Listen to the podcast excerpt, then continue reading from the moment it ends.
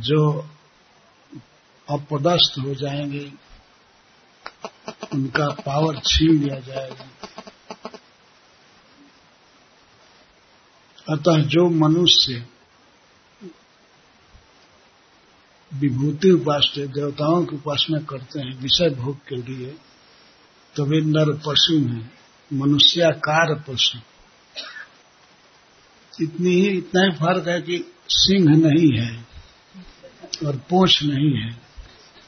लेकिन बिना सिंह और पूछ पोछ के वे सब पशु हैं। और पशुओं में भी कोई बहुत अच्छा पशु नहीं, कोई गाय नहीं, हाथी नहीं, कुत्ता है। ऐसे नीच पशु हैं। थोड़े थोड़े भोग के लिए पूछ डुलाते रहते हैं। देवताओं के सामने और परम परमेश्वर भगवान श्री कृष्ण की उपासना नहीं करते यह बात है कि अगर किसी को किसी भी भोग की इच्छा है, धन चाहिए, घर चाहिए, सम्मान चाहिए, विद्या चाहिए, किसी भी वस्तु की इच्छा हो, उसके लिए केवल भगवान की ही उपासना करनी चाहिए, उनका ही भजन करना चाहिए। भगवान से मांगना मांगना नहीं कहा जाता है। जब व्यक्ति दूसरे से मांगेगा, किसी देवता से मांगेगा तो उसको भिखमंगा कहा जाएगा। लेकिन भगवान से यदि कोई माँगता है तो तो अपने बाप से माँगता है। अपने पिता से माँगता है। तो भगवान परम ईश्वर है, परम पिता है। कुछ भी मांगना हो, उन्हीं से मनोरथ करना चाहिए, मांगना चाहिए। भगवान से मांगना मांग, मांगने वाले को भीख भिखमंगा नहीं कहा जाता। ये बता रहे हैं चित्रकेतु महाराज और किसके पास स्वयं भगवान के पास कि आपसे जो नहीं मांगते हैं और देवताओं से मांगते हैं माता काली जी से मांगते हैं भगवान शिव से मांगते हैं, ब्रह्मा जी से मांगते हैं। अरे ये तो छोड़ दीजिए। छोटे छोटे नेताओं के सामने गिर गिराते हैं। सरकार हमको ये दे दीजिए, हमको ये दे दीजिए। अरे वही मांगना है तो परमेश्वर से क्यों नहीं मांगते हैं? परम ईश्वर, परम कंट्रोलर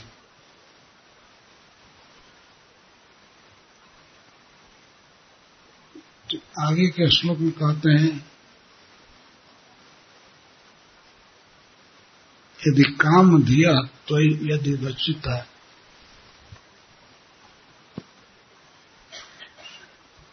यदि कोई व्यक्ति तो मन में बहुत कामना रखा है, जिसके बुद्धि में मन में कामना है, उसको काम दिया कहते हैं। कामना होती ही है इस प्राकृतिक जगत में, भौतिक जगत में अभाव ही अभाव है। तो काम दिया, यदि कोई कामना भगवान से की जाती है तो वह फिर बंधन में नहीं डालती है। जन्म मृत्यु का कारण नहीं बनती कोई भी कामना। पुत्र की कामना हो, धन की कामना हो, मान सम्मान की कामना हो, कोई कामना यदि भगवान से की जाए तो ठीक है।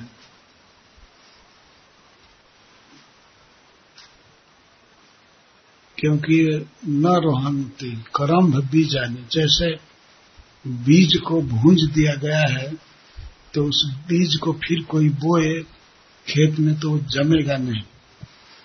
ऐसे ही कोई भी कामना जब भगवान से की जाती है तो वो अंकुरित नहीं होती है। सकाम कर्म होते हुए भी कर्म बंधन में नहीं डालती है।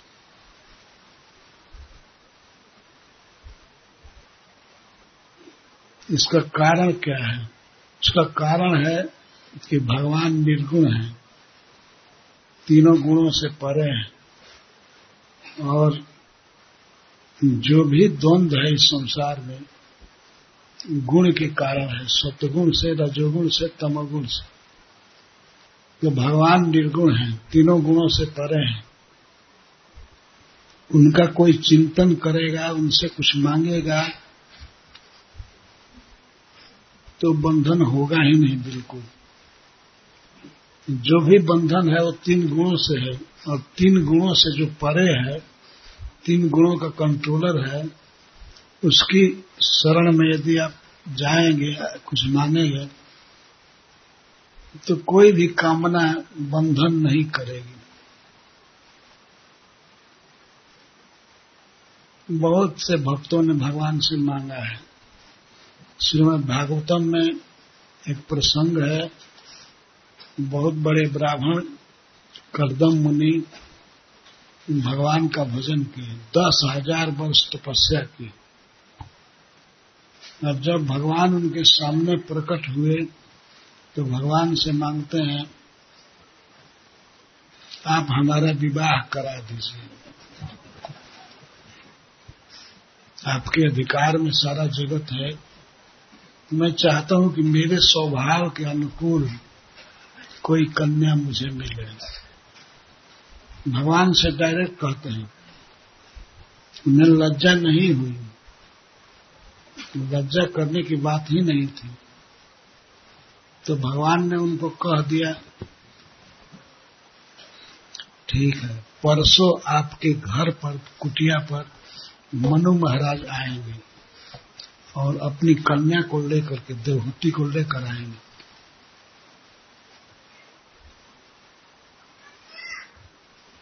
अपनी पत्नी के साथ आएँगे, शत्रुपा के साथ। तो शत्रुपा और मनु महाराज मिल करके अपनी बेटी को आपको अर्पण करेंगे, कन्यादान करेंगे। आप स्वीकार कीजिएगा।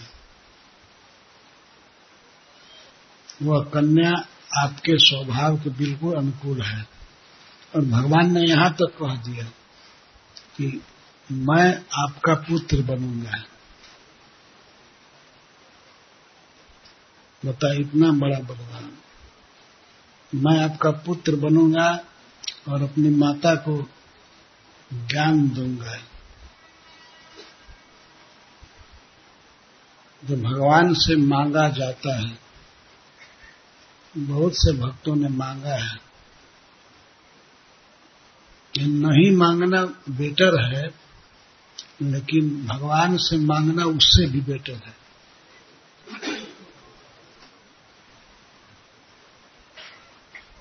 ध्रुव महाराज ने भगवान से राज्य मांगा। ये पाँच वर्ष के बच्चा थे।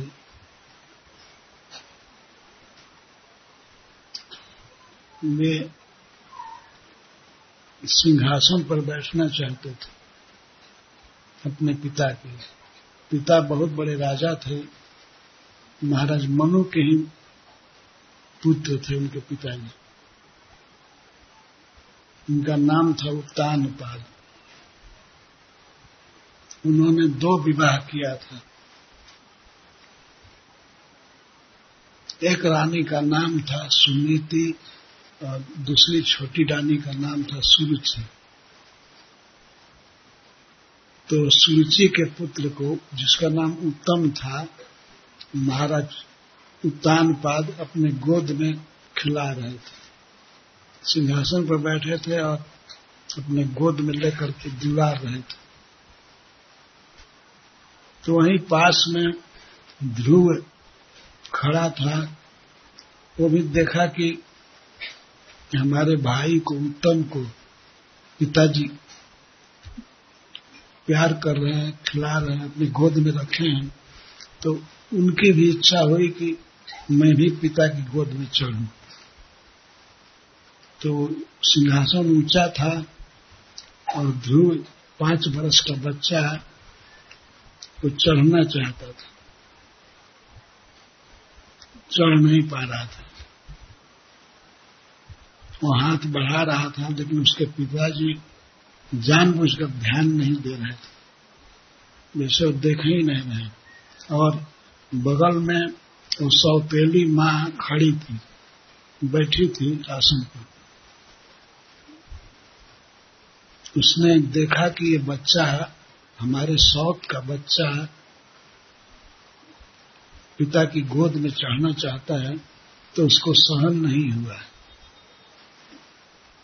वो तुरंत कहती है, तुमको पता है, तुम किसके बेटा हो? तो ध्रुव ने कहा हाँ मुझको पता है। मैं इनका पुत्र हूँ। और पिता की गोद में चढ़ूँगा तो उसने कह दिया, तुम इनकी, इनके पुत्र हो, लेकिन रानी के पुत्र नहीं हो, रानी मैं हूँ। जाओ, वन में भगवान का भजन करो भगवान जब प्रसन्न हो तो उनसे वर मांगना कि हमारा जन्म सुरुचि के घर से दीजिए। जब तुम मेरे पेट से, मेरे कुख से जन्म लोगे, तब राजा के गोद में बैठ सकते हो। तुम दूसरे की स्त्री के गर्भ से जन्मे हो। तुम राजा के गोद में नहीं बैठ सकते हो। वो राजा बहुत माऊ था, स्त्रैण था। वो रानी की बात को सुनकर भी कुछ ये नहीं कहा कि नहीं, ऐसा मत कहो। उस पिता के सामने वो बच्चा रोने लगा। रोते रोते अपनी माँ के पास गया सुनीति के पास। जो रो रहा था तो माँ पूछ रही, बेटा, क्या हो गया? तुमको कौन डांटा है? कौन मारा है? क्या तकलीफ़? बहुत रो रही थी वो भी।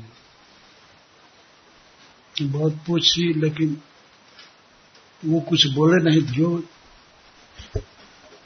वो राजमहल के जो कर्मचारी थे, वही लोग माता सुनीति को बता दिए कि रानी जी, ऐसी बात है। ये पिता की गोद में चढ़ना चाहता था, लेकिन सुरुचि ने ऐसे शब्द कहा है। तब ये सुन करके सुनती और रोने लगी। आज सिंहासन पर बैठने नहीं दिया जा रहा है तो आगे चल करके राज्य भी नहीं मिलेगा। इसको राजा अपना पुत्र समझते ही नहीं है। वो रोने लगी और रोते रोते बच्चे को सांत्वना दे रही है। तुम चिंता मत करो। सुरुचि ने जो कुछ कहा है, तुम्हारे हित, तुम्हारा हित उसी में है। उसने ठीक कहा है कि तुम भगवान का भजन करो। तुम्हारे मन की सारी इच्छा पूरी हो जाएगी यदि भगवान की भक्ति करोगे। तुम्हारे पितामह ब्रह्मा जी सृष्टि करने की शक्ति पाए हैं, उन्हीं भगवान की कृपा से। तुम्हारे पितामह मनु महाराज भगवान की कृपा से ही इस लोक का राज पाए हैं। और बाद में वैकुंठ पाएँगे। तुम्हारे प्रपितामह ब्रह्मा जी भी भगवान की पूजा करके ही सृष्टि करने की शक्ति पाए। और संसार में सबसे अधिक सौभाग्यवती श्री लक्ष्मी जी उन्हीं भगवान की पूजा करने से समस्त धन की अधिष्ठात्री हो गई है, मालिकिन हो गई है। तुम वेद चाहते हो, राज चाहते हो तो भगवान का भजन करो। तुम्हारी सब कामना पूरी हो जाएगी। ध्रुव महाराज को माता सुनीति ने इतना ही कहा कि वन में जाकर भजन करो। लेकिन भजन कैसे किया जाएगा वो कुछ नहीं बताएँगे। ध्रुव घर से निकल गए, रोते हुए। गाँव से बाहर थोड़ा आए तो उसी समय श्री नारद जी आ गए। नारद जी ने कहा, कहाँ जा रहे हो? तो ध्रुव ने कह दिया, भगवान से मिलने जा रहा कौन बताया तुमको? तो मेरी माँ बताई तुमको पता है बड़े बड़े ऋषि लोग लाखों वर्ष तपस्या करते हैं, भगवान को पाने के लिए। उनको, उनसे भेंट होती नहीं है। और तुम पाँच वर्ष के बच्चे हो, तुमको भगवान कैसे मिलेंगे? घर लौट जाओ। तुम अपने पिता के राज्य को पा सकोगे, मैं समझा दूँगा। घर लौट जाओ, खेलो, खाओ, पाँच वर्ष के बच्चे हो। अभी क्या भगवान के फेर में पड़ रहे हैं? बहुत कठिन है भगवान को पाना। तब ध्रुव महाराज ने कहा कठिन ज़रूर है, लेकिन आपकी कृपा से कुछ भी कठिन नहीं है। आप मुझे उपदेश कीजिए, बताइए, मैं कहाँ भजन करूँ, कैसे भजन करूँ? तब नारद जी ने बताया, सबसे पहले स्थान, तुम यहाँ से कानपुर से मथुरा चले जाओ। वहाँ मधुवन नाम का वन है उसी वन में भगवान भगवान का धाम है। वहीं भगवान तुमको मिलेंगे, भजन करोगे। तब तो भजन करो। जाकर जमुना जी में तीन बार स्नान करना और वन में जो भी फल फूल मिले उसी को खाना। किसी रेस्टोरेंट में होटल मत जाना। वन में जो बेर मिले, या कोई सूखा फल, वही खा लेना।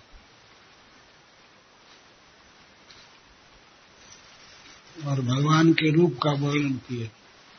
भगवान की चार भुजाएँ हैं, पीला कपड़ा पहनते हैं, सांवला शरीर है हाथ में शंख चक्र गदा पद्म धारण करते हैं। उनका नाम बताइए महामंत्र, ओम नमो भगवते वासुदेवाय। भगवान का यही मंत्र जपना, तुमको भगवान मिलेंगे। तो श्री ध्रुव महाराज बड़े धैर्य से, अपने गाँव से, कानपुर से मधुबन चले गए। जाकर वहाँ भजन करने लगे। बहुत कठिन तपस्या करने लगे।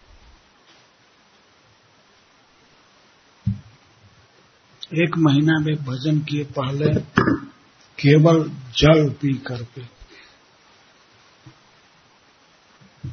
नहीं। फल नहीं खाए, पेड़ों के सूखे पत्ते खाते थे।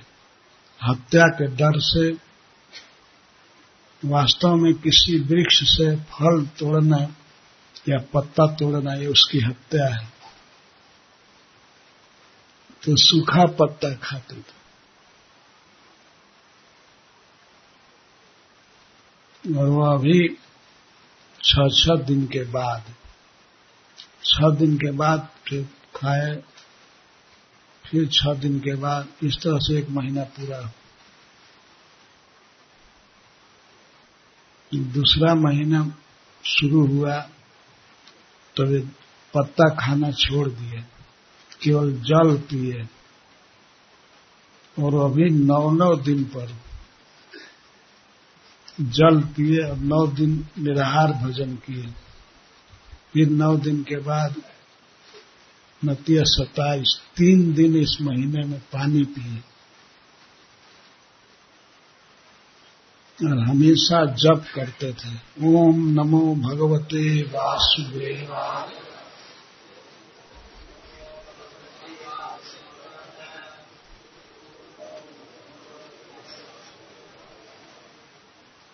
तृतीय, चौथे महीने में पानी पीना भी छोड़ दिए केवल सांस लेते थे। वो भी बारह बारह दिन पर बारह दिन सांस रोके रहते थे। पांचवा महीना आने पर सांस लेना भी रोक दिए और खड़े हो गए एक पैर से। एक पैर से खड़े हो गए, ध्यान उसी तरह से करते थे भगवान का। और जप करते थे, ध्यान और जप दो काम होता रहता था। भोजन तो नाम मात्र का रह गया। सांस लेना भी छोड़ दिए। तो सतयुग का समय था। ऐसी तपस्या आज के युग में कोई कर नहीं सकता, सोच भी नहीं सकता। लेकिन पाँच वर्ष का बच्चा इस तरह से तपस्या कर रहा है, कठिन तपस्या और जब एक पैर से खड़े हो गए, और एक पैर से भी पूरा नहीं, अंगूठे के बल खड़े हो गए, अंगूठे पर सारा भार देकर कितना भजन कर रहे हैं, भगवान का स्मरण कर रहे हैं, जप कर रहे हैं ध्यान हमेशा बना रहता है।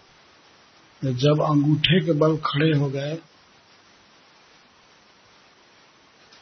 तब यह पृथ्वी झुक गई ध्रुव महाराज के भार से। ऐसे डगमग करने लगी जैसे नौका नदी में इधर उधर डोलती है। तो ध्रुव महाराज का भक्ति का भार पृथ्वी नहीं सह सकी। तो एक तरफ़ झुक गई। अब पांचवा महीना जब अंत में आया, अंतिम डेट सब तो ध्रुव महाराज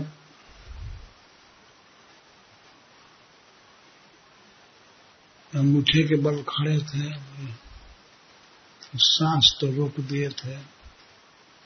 फिर भगवान की उन्होंने धारणा किया कि सारा विश्व भगवान के अंदर है ऐसे श्री भगवान मेरे हृदय में है। ये भावना की है। सांस रोक दिए तो इस कारण से सारे देवताओं की सांस रुक गई। क्योंकि ये वर्णन है इसी प्रसंग में कि जब भगवान सांस लेते हैं तब सारे देवता लोग सांस लेते हैं? वे जब चेतना देते हैं, तभी इंद्रियाँ काम करती हैं। तो ध्रुव महाराज सांस को रोक दिए। इस कारण से सारे विश्व की सांस रुक गई। देवता लोग सांस लेने के लिए छटपटाने लगे। भगवान से प्रार्थना किए, भगवान उनके सामने प्रकट हुए। देवताओं ने कहा कि हमको पता नहीं हमारी सांस क्यों रुकी है। बड़े दुख में हैं लोग तो भगवान ने कहा, चिंता मत कीजिए, मेरा एक भक्त है उत्तान पाद महाराज का पुत्र। उसी ने सांस रोक दिया है।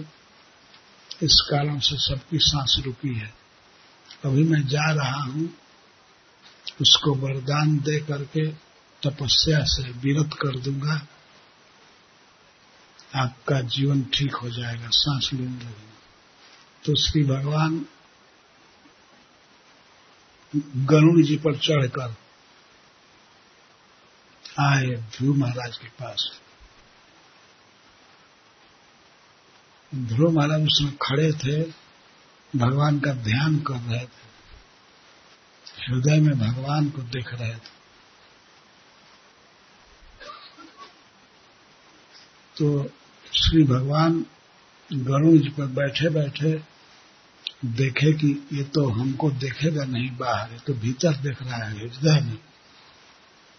तो इसलिए भगवान अपने भीतर अपनी छवि को हटा लिए। वो तो सर्वशक्तिवान है, जो चाहते हैं करते हैं।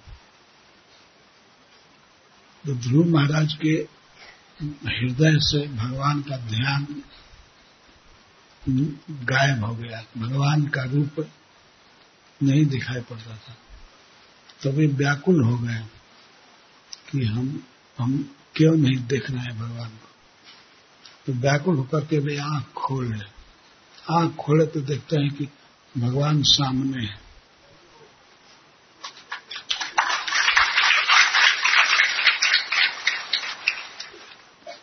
फिर वे चरण में गिर करके भगवान को प्रणाम किए। श्री भगवान गरुड़ जी पर बैठे बैठे ध्रुव को देखे कि यह बोलना चाहता है मेरे विषय में। लेकिन स्कूल नहीं गया है, न पढ़ा है संस्कृत नहीं जानता है। ये क्या बोलेगा, कुछ नहीं जानता है। और ध्रुव के जीवा में उत्कंठा हो रही थी कि भगवान के महिमा का वर्णन करूँ, उनके रूप का वर्णन करूँ। लेकिन वो बोल नहीं सकते थे। तो भगवान ने देखा, इसको बोलने की शक्ति नहीं है तो इसलिए वे अपने शंख को उनके गाल से छुआ दिए। भगवान का शंख भगवान ही है, सारी शक्ति, सारी विद्या उसमें है। शंख को छूते ही महाराज में, महाराज ध्रुव में बोलने की शक्ति आ गई। और वे धारावाहिक स्तुति करने लगे। बारह श्लोक में भगवान के गुणों का वर्णन किया है उन्होंने। श्रीधर स्वामी इन बारह श्लोकों के विषय में कहते हैं कि ये बारह सूर्य के समान भगवान के तत्व को प्रकाशित करते हैं। बहुत सुंदर स्तुति है।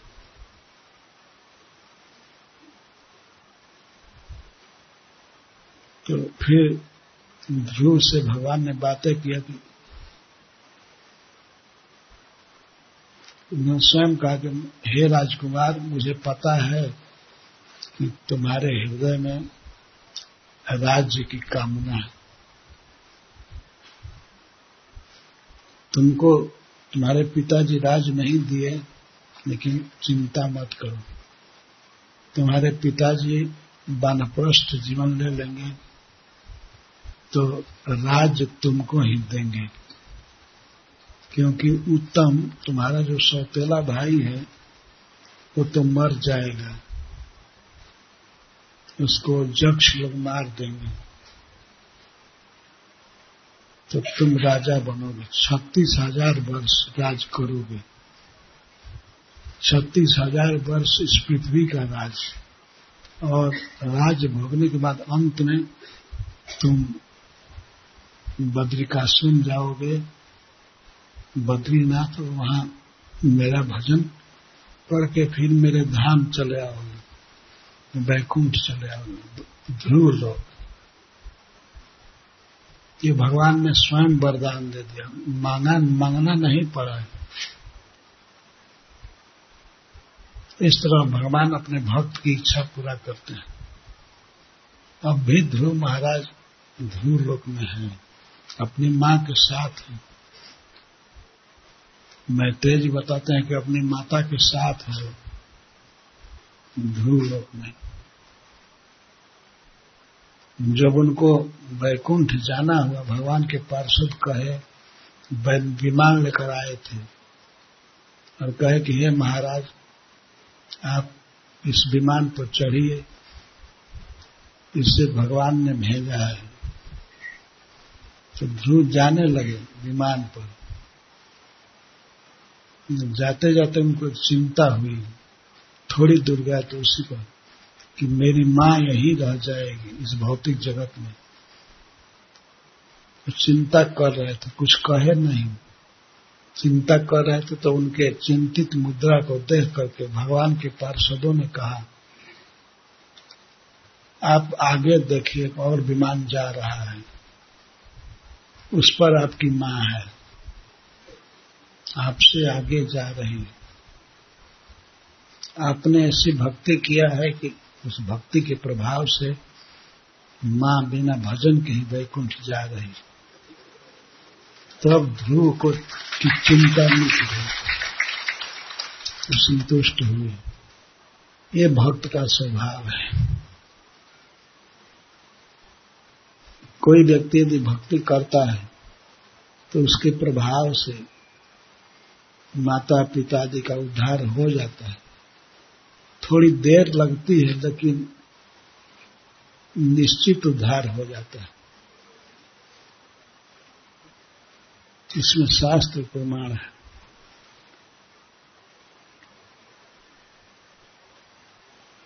इसी प्रकार से प्रहलाद महाराज, यह कहा जाता है कि जितने भी निष्काम भक्त हैं, सबसे श्रेष्ठ प्रहलाद महाराज। जो प्रहलाद महाराज भी मांगे हैं भगवान से।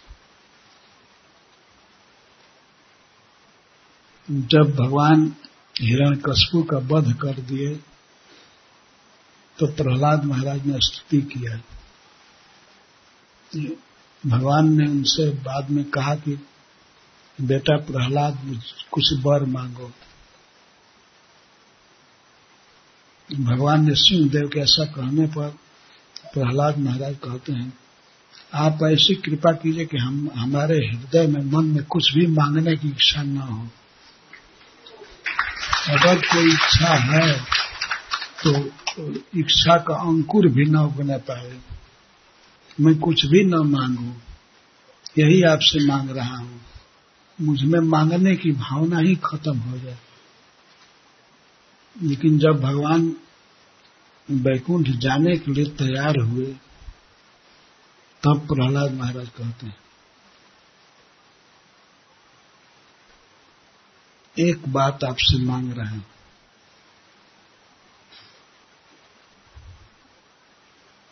भगवान तो तैयार ही थे कहा, कहो, क्या कहते हो?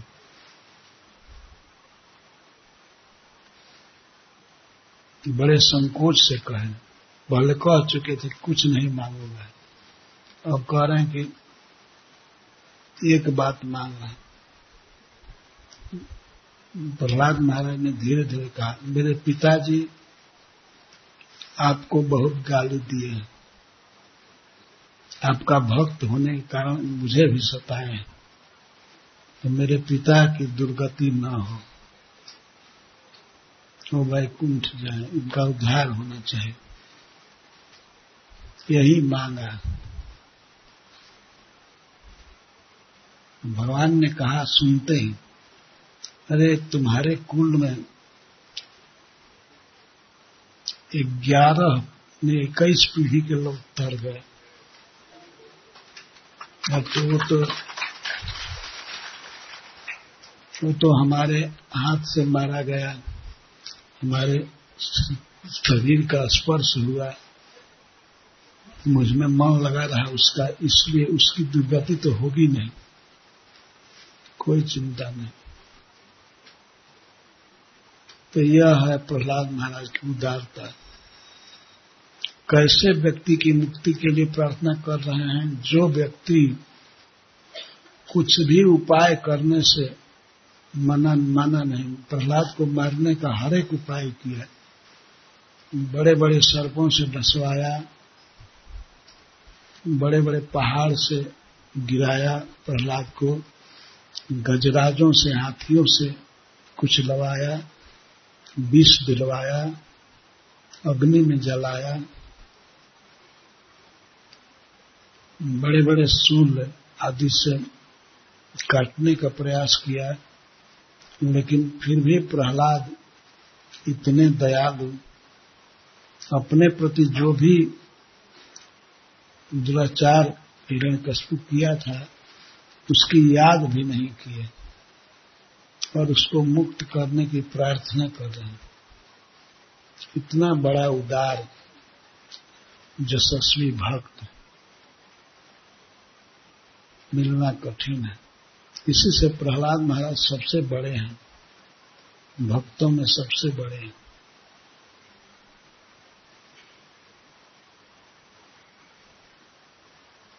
तो मेरे कहने का ये तात्पर्य है कि प्रहलाद महाराज ने भी मांगा पिता की मुक्ति के बारे में, अपने विषय में नहीं मांगा।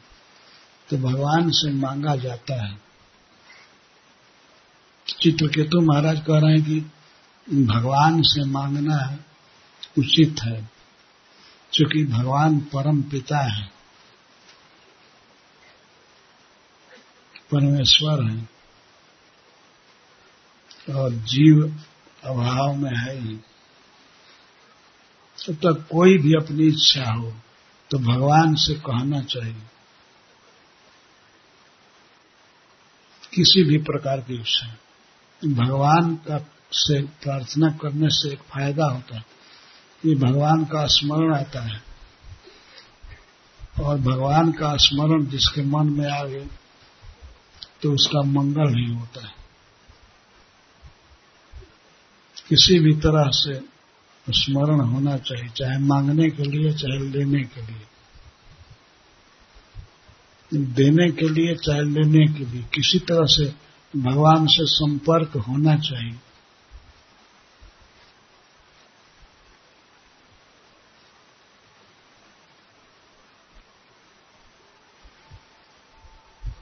भगवान स्वयं कहे हैं कि चार प्रकार के भक्त चार प्रकार के लोग मेरी भक्ति करते हैं।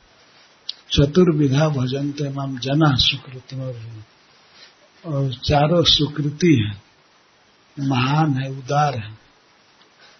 आर्तो जिज्ञास अर्थात ज्ञानी च भक्त चार प्रकार के भक्त कौन है? एक आर्त आर्त का अर्थ है दुखी। दुखी भक्तों में जैसे गजेंद्र हाथी जो ग्राह के द्वारा पकड़ लिए गए थे।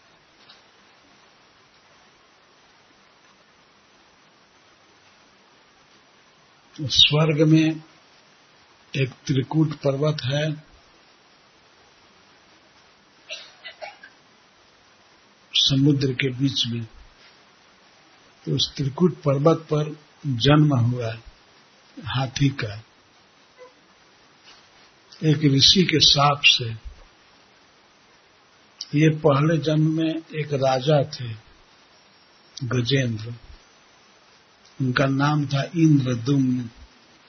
राजा थे, लेकिन राज्य छोड़ करके अपने ही राज्य के एक पर्वत पर भजन करने लगे।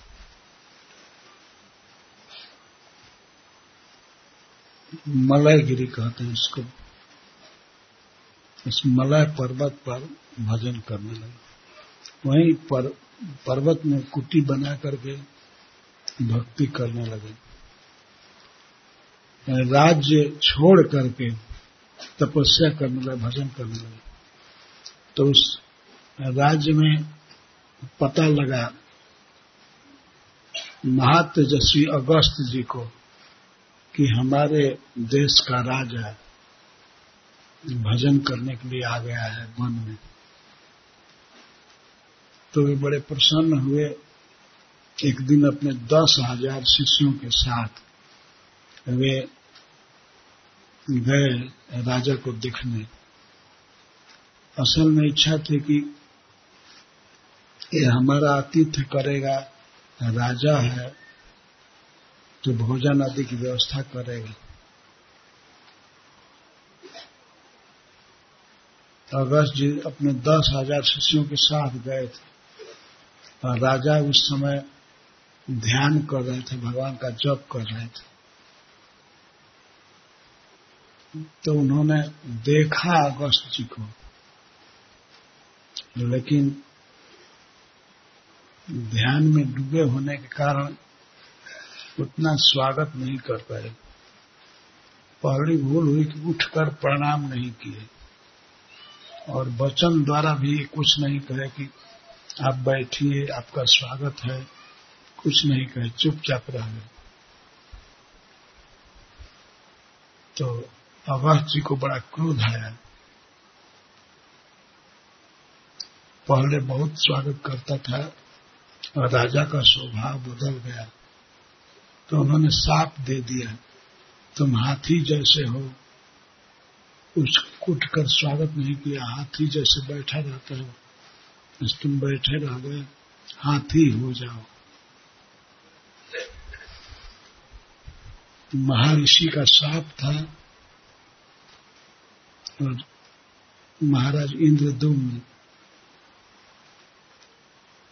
ऋषि के साप को स्वीकार कर ले ठीक है। उनका कहना था हाथी हो जाओ तो वही राजा इंद्रदुम्न त्रिकूट पर्वत पर जन्म लिए। हाथी के रूप में।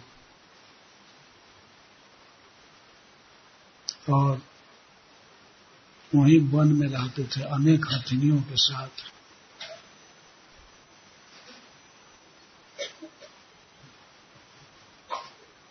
एक दिन गर्मी का महीना था गर्मी का दिन बहुत आतप बहुत गर्म निकल रहा था, पसीना निकल रहा था। और हाथी के शरीर में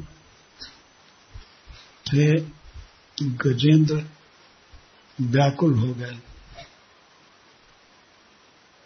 तो वे हथिनियों के साथ थे और छोटे छोटे बच्चे भी थे। सब लोग व्याकुल हो गए प्यास से। तो गजेंद्र जल खोजने लगे तो सूढ़ ऊपर करके जल खोजने लगे तो एक एक दिशा से सुंदर हवा आ रही थी शीतल और कमल की सुगंध आ रही थी तो उनको ऐसा आभास हुआ कि आगे एक सरोवर है और कमल है तो गए, वहाँ पानी पीने के लिए। उस पहले, सबसे पहले अपने पत्नियों को पानी पिलाए। सूढ़ में उठा उठा करके उनको पानी पिलाते थे। तो पानी पिलाने के बाद उनको स्नान कराने लगे। उस सरोवर में एक ग्राह रहता था। नक्र, मगर कहते हैं। वह भी एक ऋषि के साप से मगर हुआ था। देवल नाम के एक ऋषि हैं, इनका नाम आपने सुना। वो एक बार स्नान करने गए। यहाँ इस सरोवर में नहीं, दूसरी जगह, इस पृथ्वी लोक पर स्नान करने गए। तो जो ग्राह बना वही लड़का ऋषि का पैर खींच करके डुबाने लगा। हँसी मज़ाक करने लगा। ऋषि लोग तैरना जानते नहीं हैं और वो पैर खींच रहा था। ऐसे बता रहा था जैसे मगर खींच रहा है। तो ऋषि को क्रोध आ गया, उन्होंने साप दिया, तुम मगर बन रहे हो। तुम असली मगर बन जाओ। तो वही ग्राह बना। ग्राह बन करके जन्म लिया त्रिकुट पर्वत पर। उस सरोवर में, जिस सरोवर में पानी पीने गए थे गजरा गजेंद्र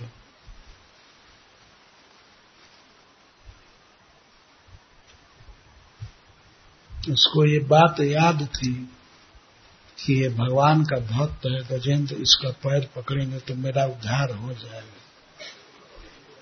तो गजेंद्र बहुत ज़ोर लगाए। छूटने का प्रयास किए। बहुत अभिमान था कि मैं छूट जाऊँगा। लेकिन वो पानी का जीव, वो बलवान निकला।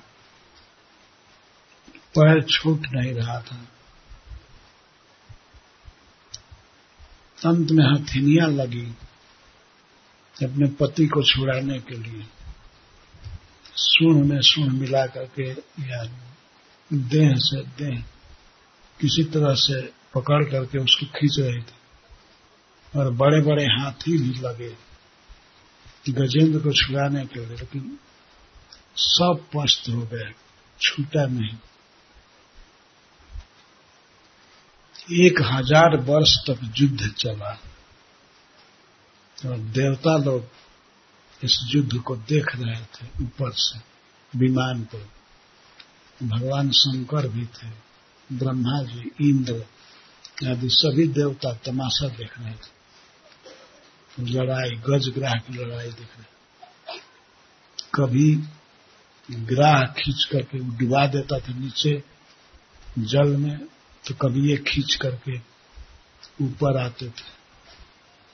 लेकिन ग्राह पकड़े रहा, छोड़ा नहीं। अंत में बड़े दुखी होकर के गजेंद्र ने पुकारा अपनी रक्षा के लिए।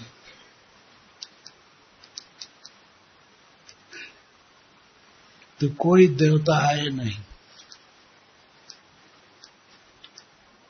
क्योंकि किसी का खास परिचय उन्होंने नहीं बोला कि हे त्रिशूल वाले आप बचाइए, या हे वज्र वाले आप बताइए उन्होंने यही कह दिया कि जो परमेश्वर है परमेश्वर है, सारे जगत के एकमात्र स्वामी हैं, वे प्रभु हमको बचाने। नाम नहीं रखे कि विष्णु। जो सबके स्वामी हैं, वे हमको बचाने। बहुत रोने लगे।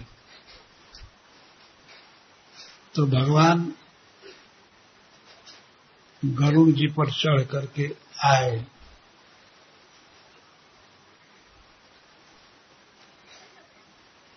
गरुड़ जी को भी भगवान ने देखा कि ये मंद गति है। जल्दी चलना चाहिए, नहीं तो मर जाएगा गजेंद्र तो गरुड़ को छोड़ करके कूद पड़े। कूद करके आ करके अपने दो हाथ से गजेंद्र के पैर को पकड़े और खींच करके सरोवर से बाहर लाए, ज़मीन पर। वहाँ ला करके अपने सुदर्शन चक्र से गजेंद्र का मुख फाड़ दिए और पैर को मुक्त कर दिए ग्राह का मुख फाड़ करके गजेंद्र को मुक्त कर दिया।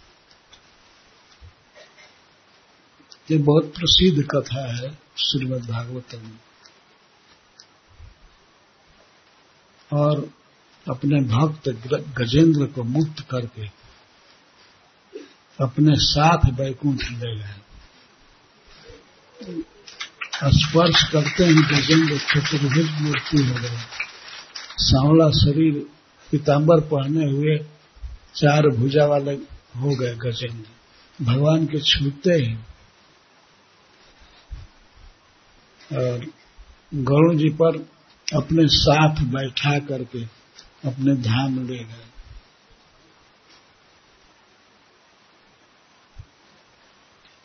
तो इस प्रकार से अपने आर्त भक्त की, गजेंद्र की, भगवान ने रक्षा की। इसी तरह के आर्त भक्त श्रीमती द्रौपदी जी हैं। कौरवों की सभा में उनको निर्वस्त्र किया जा रहा था। पहले उन्होंने प्रार्थना किया सबसे, अपने सास, अपने ससुर से भीष्म पितामह से, धृतराष्ट्र महाराज से, पर कुछ भी सुनवाई नहीं। अंत में उन्होंने देखा कि ये नग्न कर ही डालेंगे, तब वे हाथ जोड़ करके कृष्ण को पुकारे।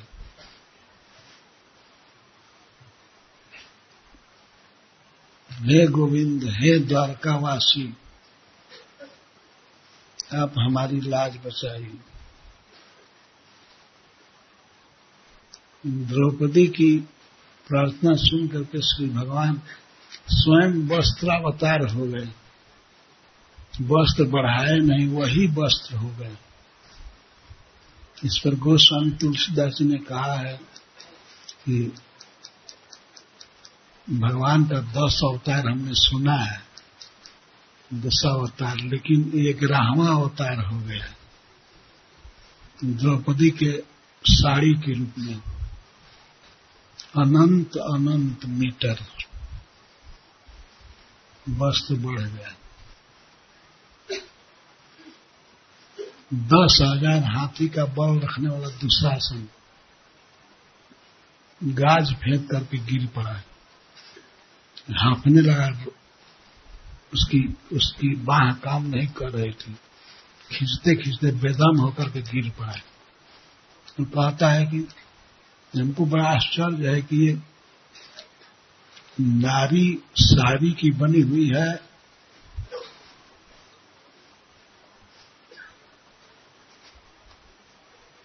इसके शरीर में केवल साड़ी ही साड़ी भरा हुआ है। खींचते खींचते वो मर गया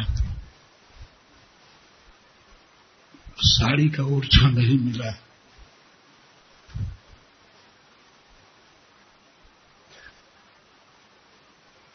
इस तरह लीला करके भगवान बताए,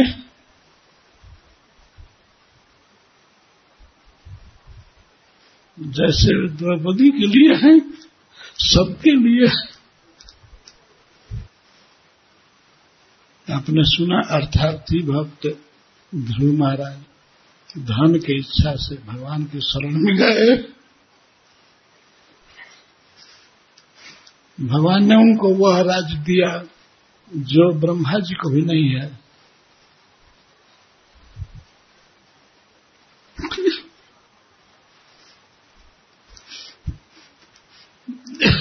भगवान जब देते हैं तो विचार करके ये नहीं कर सकते कि अब बहुत दे दिया।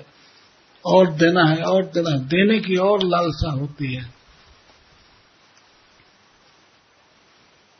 और दूसरे देवता है। देते हैं, लेकिन बहुत मान करके बहुत दे दिया। और क्या दू?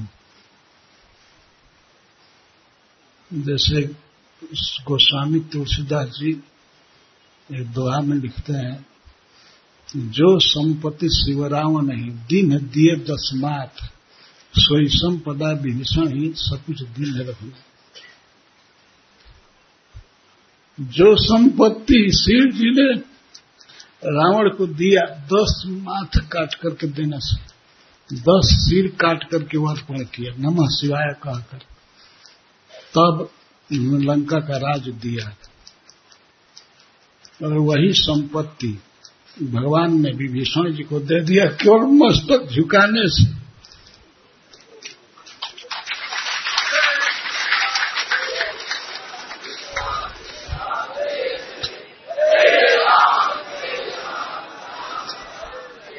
तो ये अंतर है देवताओं में और भगवान में।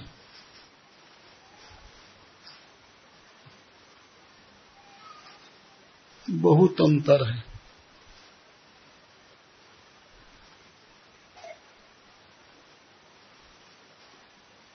और संपत्ति तो दिया शिव जी ने रक्षा नहीं किया। जब भगवान मारने आए लंका के मैदान में रावण को तो उस समय शिव जी भी देखने आए थे युद्ध, पार्वती जी के साथ। जब रावण को मारने के लिए एकदम तैयार हुए। भगवान ने अपना बाण अनुसंधान किया इकतीस बाण। उस समय माता पार्वती ने कहा सुनते हैं आपका भक्त, आपको पुकार रहा है रावण। तो भगवान शिव कहते हैं, मरने दो।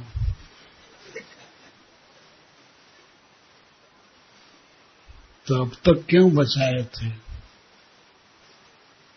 भगवान शिव ने कहा कि अब तक बचाया था, इसलिए कि असली मारने वाला आया नहीं था। अब मैं नहीं बचा सकता। तो मार दिया गया रावण। और शिव जी युद्ध देखते रहे, तमाशा देख रहे थे। यद्यपि उनका विमान बहुत बूढ़े बैल के रूप में था, लेकिन फिर भी वे देख रहे विमान पर से रावण का युद्ध। और भक्त मारा गया, पर उन्होंने बचाया नहीं।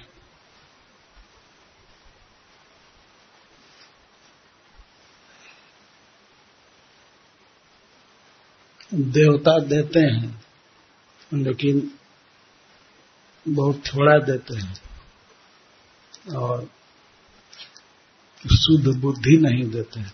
रावण को भगवान शिव ने धन दिया, लेकिन उसको बुद्धि नहीं था। वो बहुत बड़ा कामी था, गुंडा था। संसार की अनेक स्त्रियों को लाया था अपने यहाँ, लंका में। उसी भावना से वो सीता जी को भी लाया था और मारा गया। कभी कभी लोग कहते हैं रावण बड़ा विद्वान था। अरे, वो कुछ नहीं था। सबसे बड़ा निकृष्ट व्यक्ति था, ब्राह्मण था, लेकिन बहुत बड़ा दुराचारी गुंडा था। भगवान ने उसको मारा। इसलिए आज भी उसको मारा जाता है। दशहरा के दिन प्राय रावण को पुतला बना, रावण का पुतला बना बना करके लोग मारते हैं उसे। हमने वृंदावन में देखा है रावण जल रहा है। जलते हुए रावण को एक व्यक्ति गोली मारा। उनका ये दुर्दशा कब का मर गया है, लेकिन आज तक मारते हैं लोग। अपजस रहता ही है। जो कामी व्यक्ति होता है, उसका अपजस होता ही है। रावण को पता नहीं कब तक मारा जाएगा, ये होता ही रहेगा। हर एक साल तो मारा जाता ही दुराचारी था ना?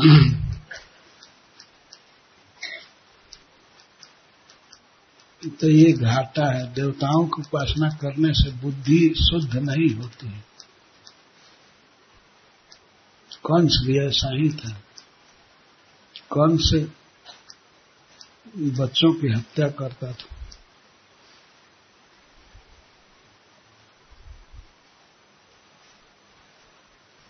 किसके बच्चों की? खास अपनी बहन के बच्चे की। जन्म लेते ही, वो पत्थर पर पटक देता था, मर जाते थे। खास भगवान के भाई छह भाइयों को मारा। सातवें में यही भगवान शंकरषण आ गए।